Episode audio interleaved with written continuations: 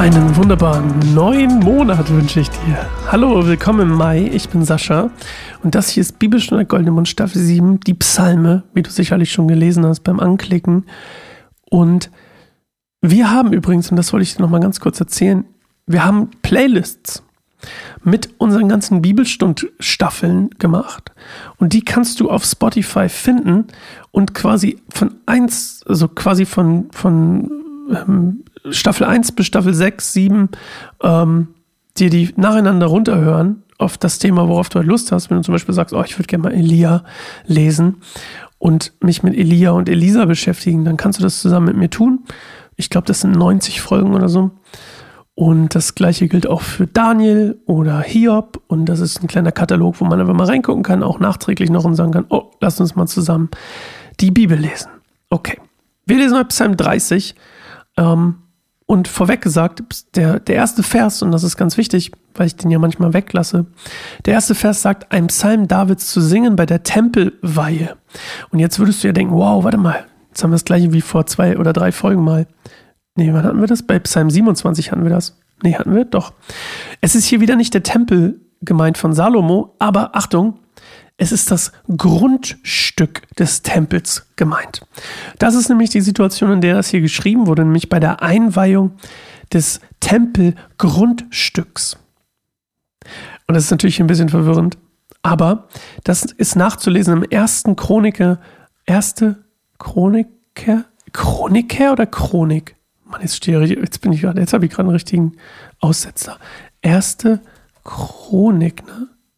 Buch der Chronik, ja. Erste Chronik ähm, 21, Vers 26. Da lässt sich das nachlesen. Das ist, wann dieser Psalm geschrieben wurde, nämlich zur Einweihung oder für die Einweihung des Tempelgrundstücks. Erste Chronik 21, Vers 26. Das ist quasi direkt nach der Volkszählung, die David macht. Und das ist ein bisschen das Thema hier. Also, wir wollen jetzt mal eine Zeit der, der Stille haben und dann hören wir uns in einer Minute wieder zu Psalm 30. Bis gleich.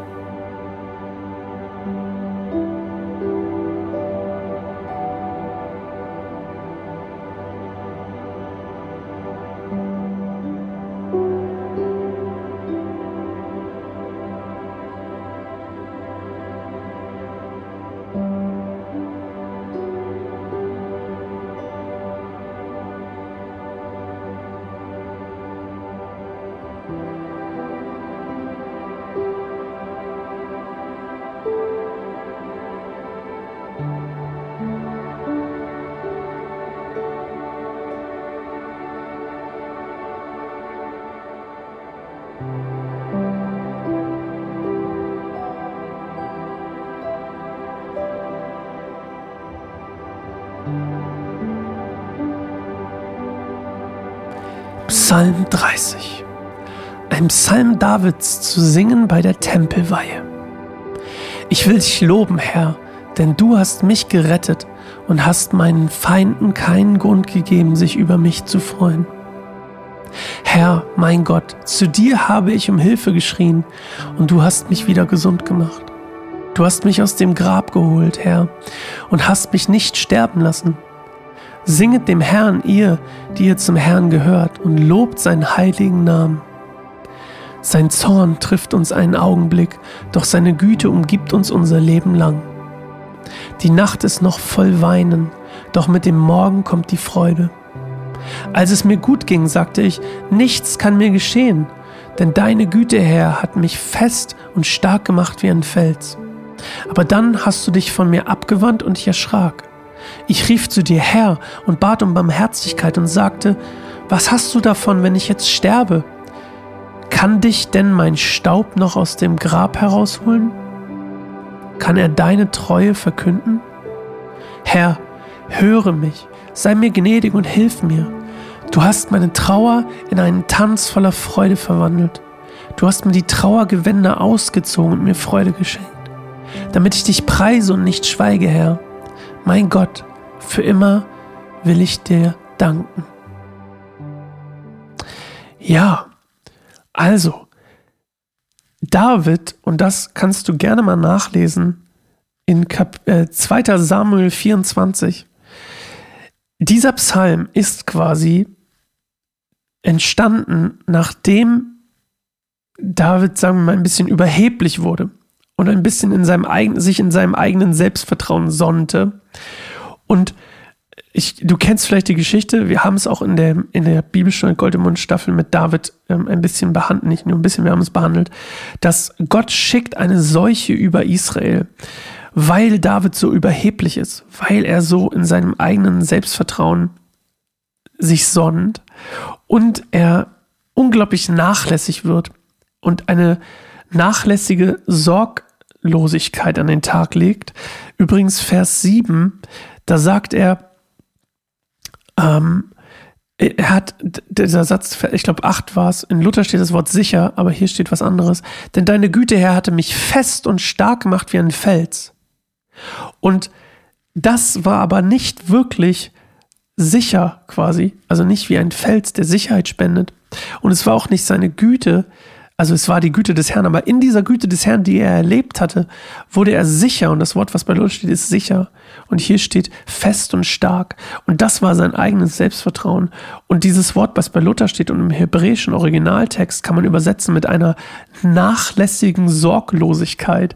Und ich glaube, das ist der Grund, warum Gott diese Seuche über Israel geschickt hat, beziehungsweise steht da auch, dass diese Seuche über Israel kam, weil David so überheblich war und Hochmut kommt ja bekanntlich vor dem Fall. 2. Samuel 24 übrigens nachzulesen. Und ein Satz, den ich hier total liebe, ist, dass er sagt hier, dass die, ähm, dass es gibt etwas, das ist temporär und es gibt etwas, das ist für immer. Und er sagt hier in Vers 6, sein Zorn trifft uns einen Augenblick, temporär, doch seine Güte umgibt uns unser Leben lang, Ewigkeit.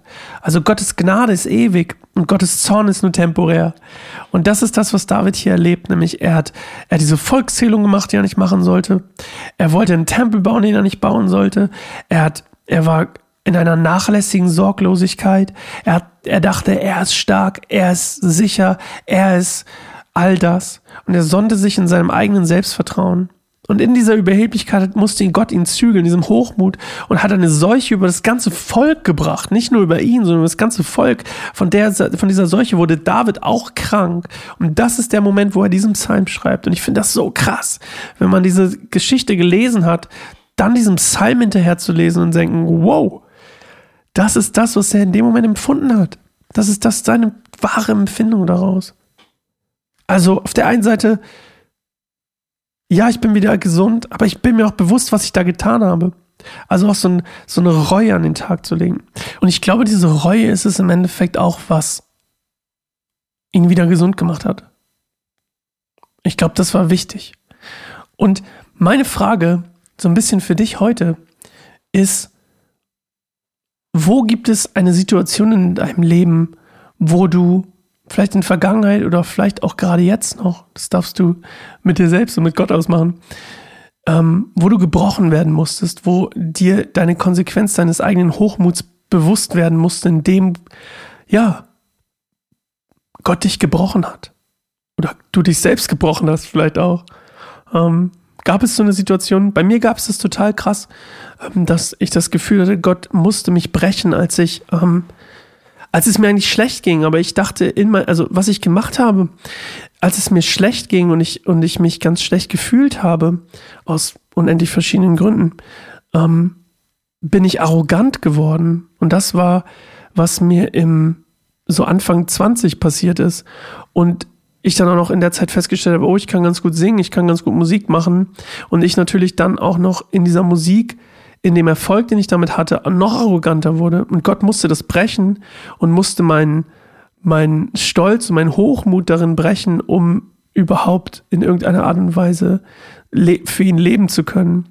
Und in diesem Bruch, in dieser Zeit, wurde ich wirklich, ging es mir so schlecht, aber es war so notwendig, dass ich die Konsequenzen meines eigenen Handelns spüre, dass ich erst danach wirklich anfangen konnte, wirklich, wirklich, wirklich Jesus nachfolgen zu wollen.